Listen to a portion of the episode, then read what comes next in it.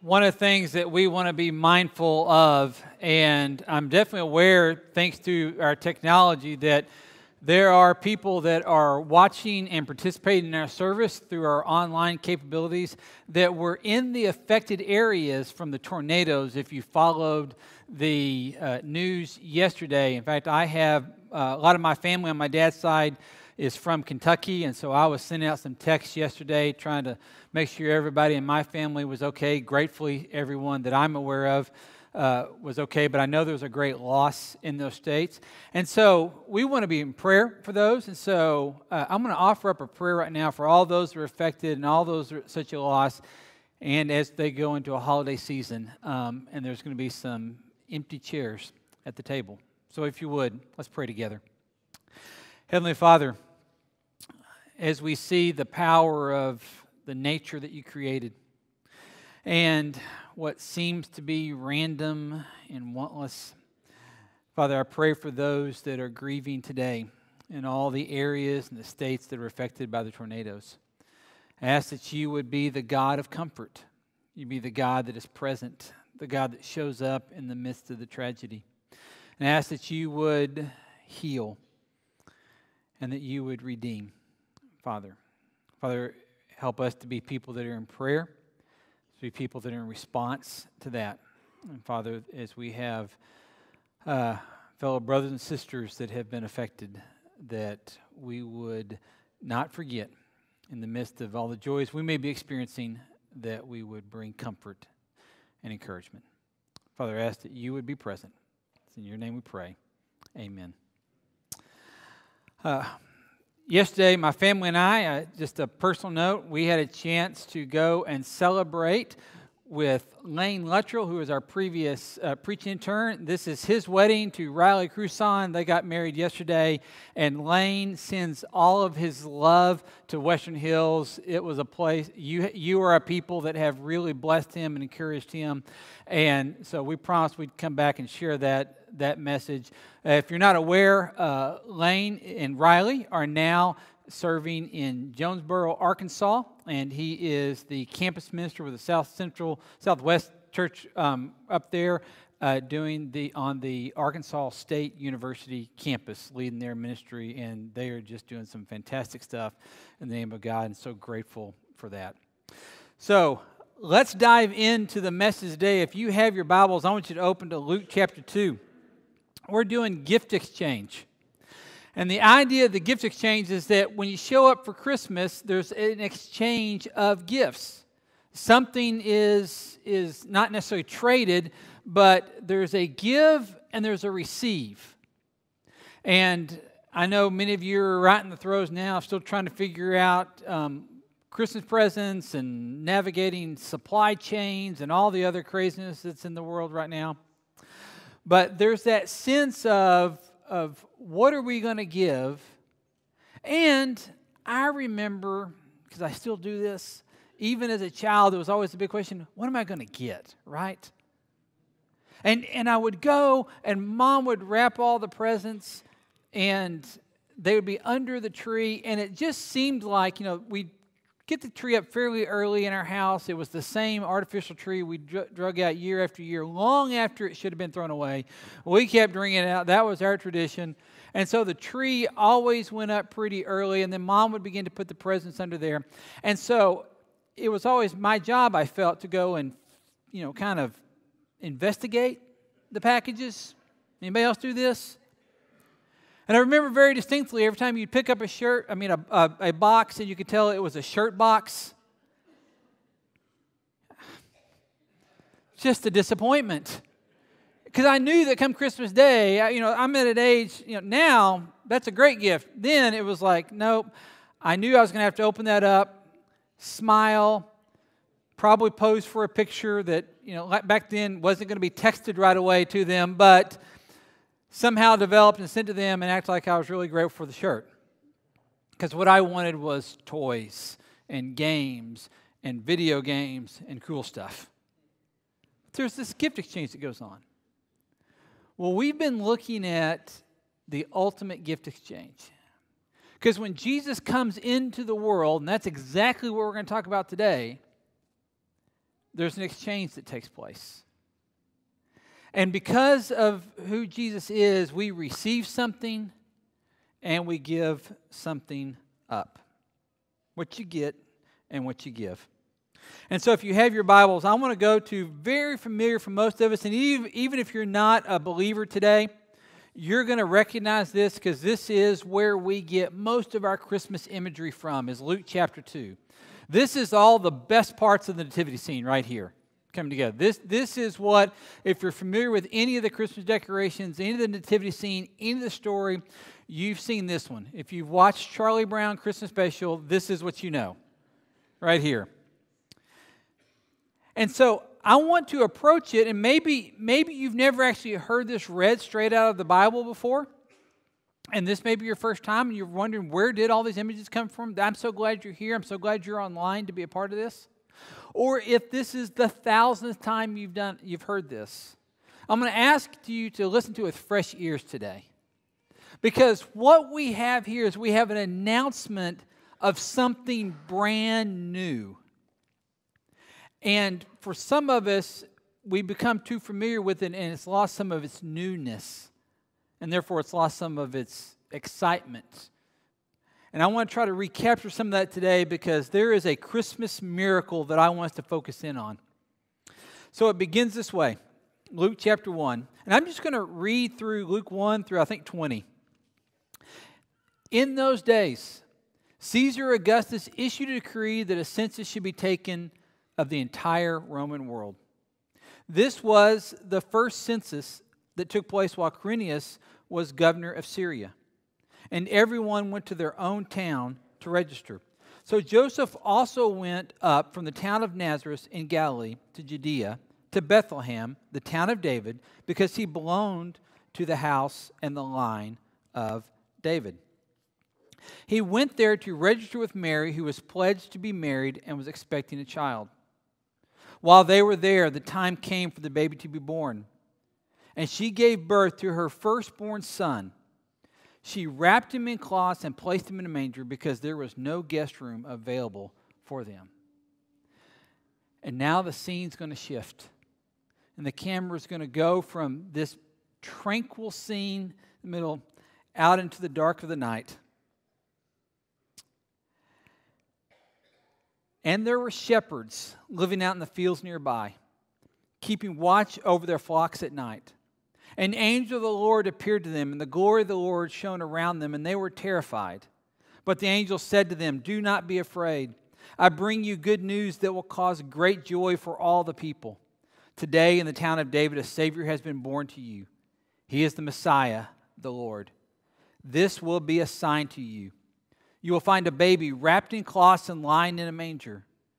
Suddenly, a great company of the heavenly host appeared with the angel praising God and saying, Glory to God in the highest heaven, and on earth peace to those on whom his favor rests. When the angel had left them and gone into heaven, the shepherds said to one another, Let's go to Bethlehem and see this thing that's happened, which the Lord has told us about. So they hurried off. They found Mary and Joseph and the baby who was lying in the manger. When they had seen him, they spread the word causing they spread the word concerning what had been told about them about this child. All who heard it were amazed at what the shepherds said to them. But Mary treasured up all these things and pondered them in her heart. The shepherds returned, glorifying and praising God for all things that had been heard and seen, for what they just had been told. There's this unbelievable Christmas miracle, and I just don't want us to go too fast past it. God sets in motion these events.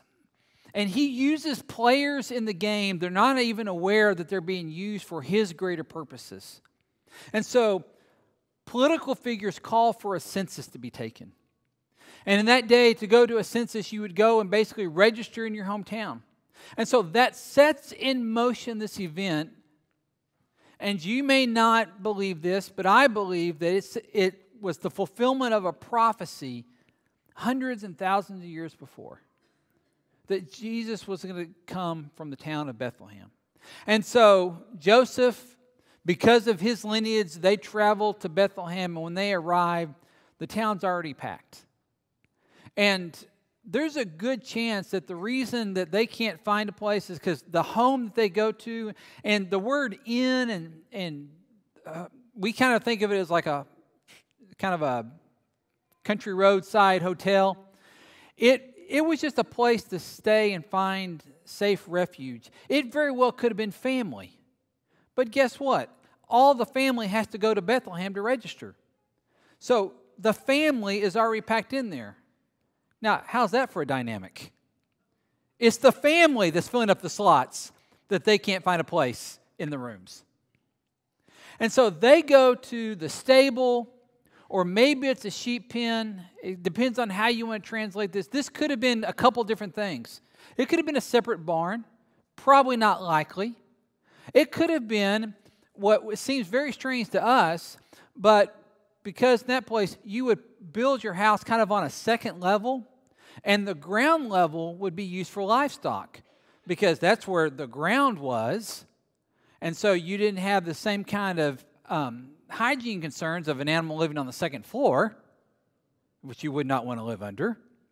And also, when you heated the house, you were also protecting your animals. So, this may have been the very bottom level of the house, where the animals are. It may have been a cave on the edge of town that had a fence in front of it and a place for shelter. We're not really sure, but it's clear it's not the place that you'd want to give birth to your child. You can only imagine that there were some conversations between Joseph and Mary when she realized he had not made the reservations. Hence, it was a silent night.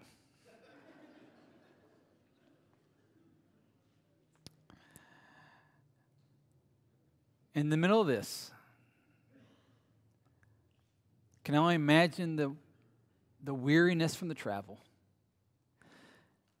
And they arrive and realize the situations and they take their place in this livestock area. And Mary begins to deliver. And Joseph's there also tired, also exhausted, and probably some others are there to be helpful. And Jesus comes into the world. And the witnesses to it are not even listed, and it's just some animals at this moment. And Luke is really careful to tell us that this all takes place at night. That, that this is all essentially in the darkness. And, and, it's really hard for sometimes for us to imagine that because we're so used to electric lights and everything from flipping a switch to pulling our phones out now can at least shine some light. So we're not really light starved in, in many ways. In fact, now we actually have to go through different kind of um, techniques because if you watch too much light, it throws off your bodily rhythm, we've learned. But there it's dark and they've got a fire or a lamp or a candle or something, something going. And that scene shifts from this darkness out to the fields where it's really dark. And we see some shepherds. And shepherds are just doing what they're supposed to be doing. They're out there with the flock. They don't own the flock, it's not theirs, they're simply hired hands. And just a little bit of study, you realize that these hired hands that they're probably good guys, but in that world, they hear the phrase, they're just shepherds. Nobody aspired to be the shepherd. It did not take a degree in animal science to become a shepherd. It was a every man's job when you couldn't find another job that you wanted to do or could do. It was not the place where the elites hung out. Because every now and then you would have to care for and handle an animal that was sick or an animal that had died. And then that would make you, by their definition, unclean for a certain amount of time. And so that was work that somebody else needed to do. And here's these guys out there. They're minding their own business. They're going through the job just like it had been every other single night before for as long as they could remember. And suddenly, in the midst of that darkness, guess what? A bright light shows up. It's one of the reasons that I love Christmas decorations and Christmas lights because that's what they're supposed to remind us of is the light coming in the darkness. And this is not just a light it's not just a UFO of some kind showing up, it's a light that speaks to them and it makes an announcement. And every time an angel shows up, it always says the same thing do not be afraid. Now, put yourself in their shoes. You're out there, it's dark, you don't have your redneck spotlight, but you see one coming at you. And then you hear it talk to you, don't be afraid. I would not doubt that these guys, these shepherds, were already on the ground. Were already trying to protect themselves somehow, having no clue what they're experiencing in the first few seconds of it. And the angel, this messenger, says, Do not be afraid. I bring you good news that will cause great joy for all people. Today, in the town of David, a Savior has been born to you. He is the Messiah, the Lord. And this will be a sign to you. You will find the baby wrapped in cloths and lying in a manger. He brings a very strange message. But what they would have heard when he says, The Lord has come, He's the Messiah, He's arrived, that would have caught their attention. And now they're realizing that He's just a few miles away. And they're the ones that are getting the news. And as soon as the news is delivered, suddenly a great company of the heavenly host appeared with the angel, praising God and saying, Glory to God in the highest heaven and on earth, peace to those on whom his favor rests. The choir breaks out. Oh, I would love to have seen that scene. They go from one angel with this bright light shining down on them, they're already terrified, to what I can only imagine is the heavens and the sky filled with this choir. This choir that had been practicing since the beginning of time rehearsal after rehearsal after rehearsal. And now, when they bust onto the stage, it's crickets. Literally, crickets and sheep. Bah. This is how God announces Jesus has come into the world. And so they do what you can expect. They, they they leave this scene, they run into the town, they, they say to each other, Let's go to Bethlehem and see this thing that's happened. What's the Lord's told us about? I love verse 16. So they hurried off. I would have too. They found Mary, Joseph, and the baby who was lying in the manger. And when they'd seen him, they spread the word concerning what he'd been told about this child. And all who heard it were amazed what they said. Light had come into the darkness. Suddenly, the spotlight is put on the most obscure people on the fringe. And they're in the center of all the excitement. And that's what happens at Christmas. Light comes into the darkness. Do you remember what we read just earlier at the beginning when we called this service, the, this worship service together? We read what I call John's nativity scene. Now, we typically don't go to John, the Gospel of John, for his Christmas nativity scene because we don't think of it that way.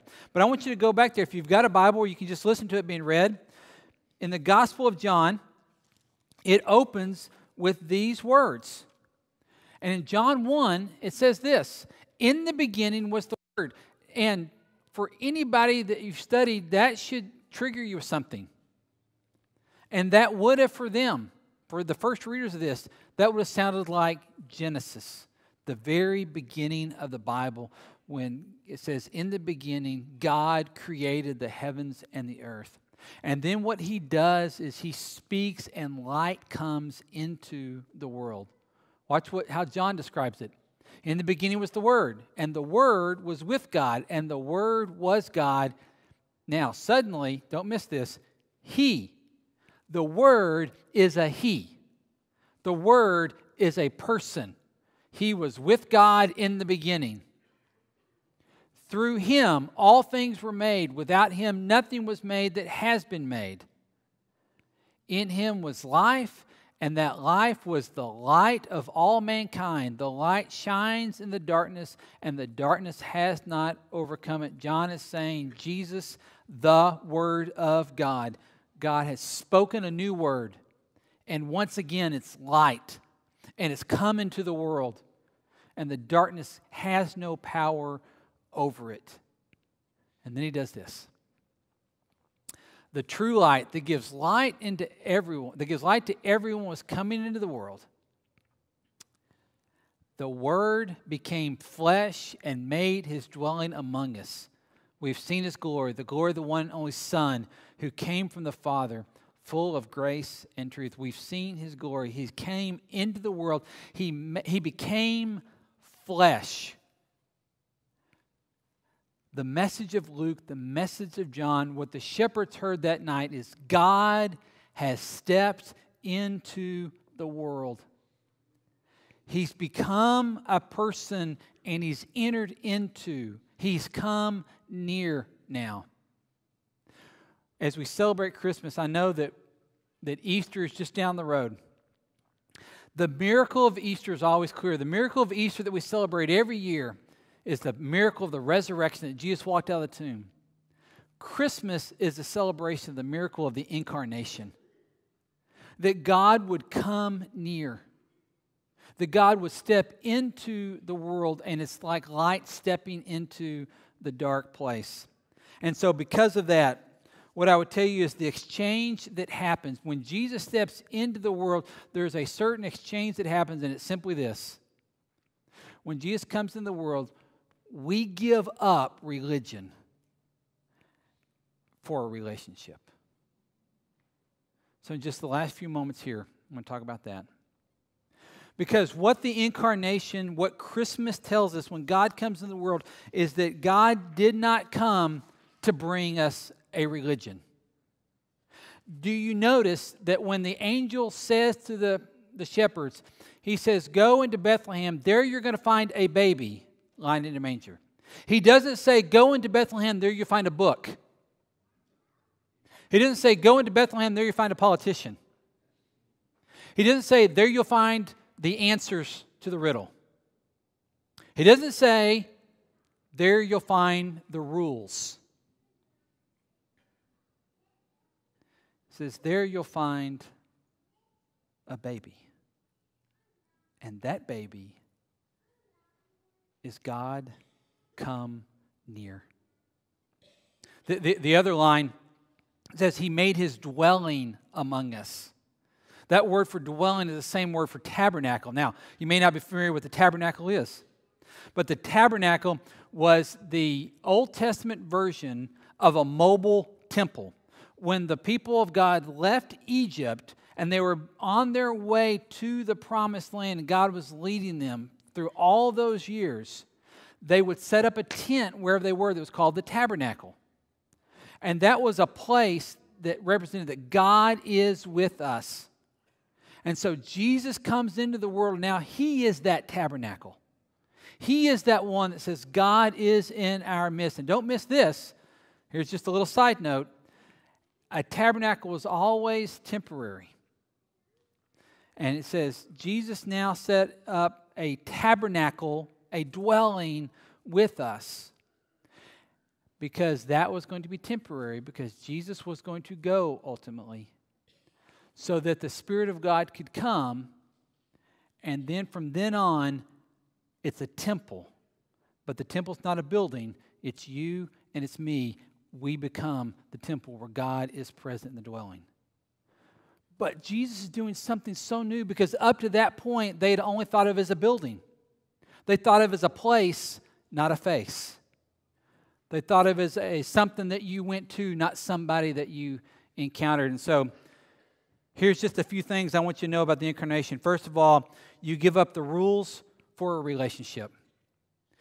If your version of Christianity is I've got to do more and try harder to please God, that's not the gospel message. That's not why Jesus came. Jesus came not so he could teach you how to rise up to him. He came to step down to carry you to God. God came our direction. It is not my righteousness that I count on, it's the righteousness that Jesus Christ has granted me. That means, here's the other big difference between religion and relationship religion is driven on guilt and shame. If I can make you feel guilty, I can get you to change. I can make you feel shameful, and get you to change. But then you know what you've got? A guilt, shameful filled church. But when we realize what Jesus has, has done for us, then the responsive emotions that you feel is joy, gratitude, and love. That's what a relationship is. That's what Jesus invites us into. And the most significant difference is this religion can leave you alone and isolated. You can practice it and practice it and practice it and practice it and try to get everything just right, but it can still leave you alone and isolated. God coming near, moving into the neighborhood, the incarnation says that you will never have to be alone because it's not religion, it's relationship. And it's a relationship that shows up in the dark times and shines a light. It matters that God came close to us. So I was thinking about this. I was reminded of a time when God showed up in a dark place. And I came, I recalled this illustration. I'm going to share a video with you. It's a guy named Penn Pennington who is a Nashville guitarist and actually had served many years performing at the Grand Ole Opry. And he came down with a form of cancer. And so he checks into the local hospital for a chemo treatment. And you can only imagine the anxiety and the depression that he was wrestling with.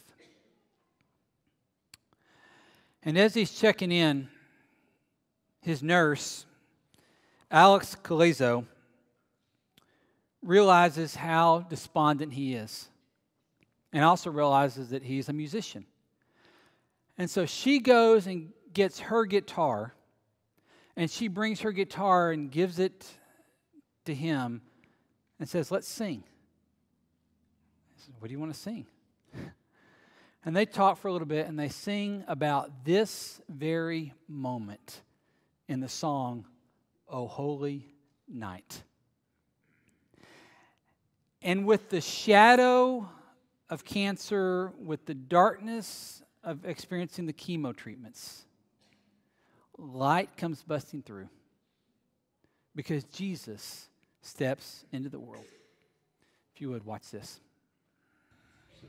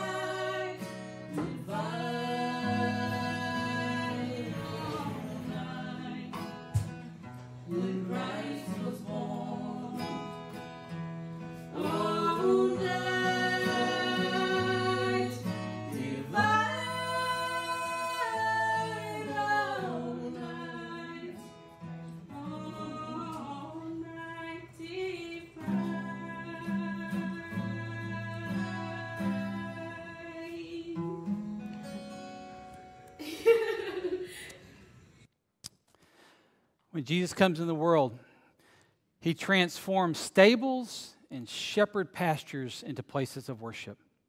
He transforms hospital rooms and divorce courts, jails, funeral homes. Any place there's darkness, the darkness cannot overcome when God comes near. If you would stand with me, please, I'm going to pray for you.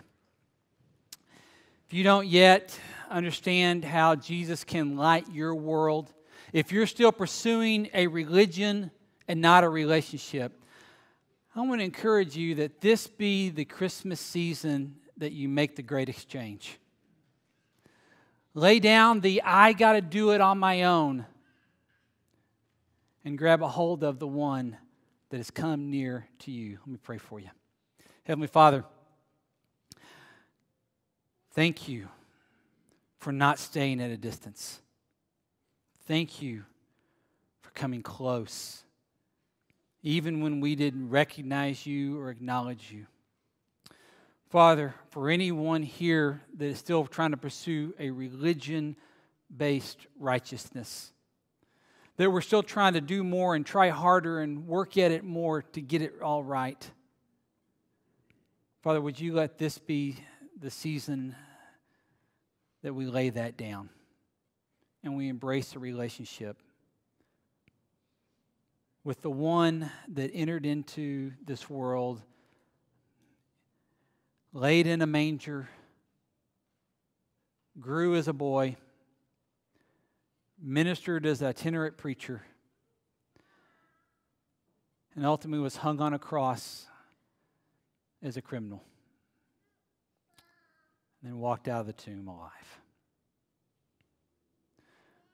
Father, would you help us to pursue a relationship with that one and anyone who's experiencing a dark season right now for whatever the reason? Would you allow the light of the incarnation to flood their lives, to drive the darkness away? And if nothing else, Father, let them know that they are not alone. I ask all this in the name of the one that the shepherds went away praising. Name of Jesus, I pray. Amen.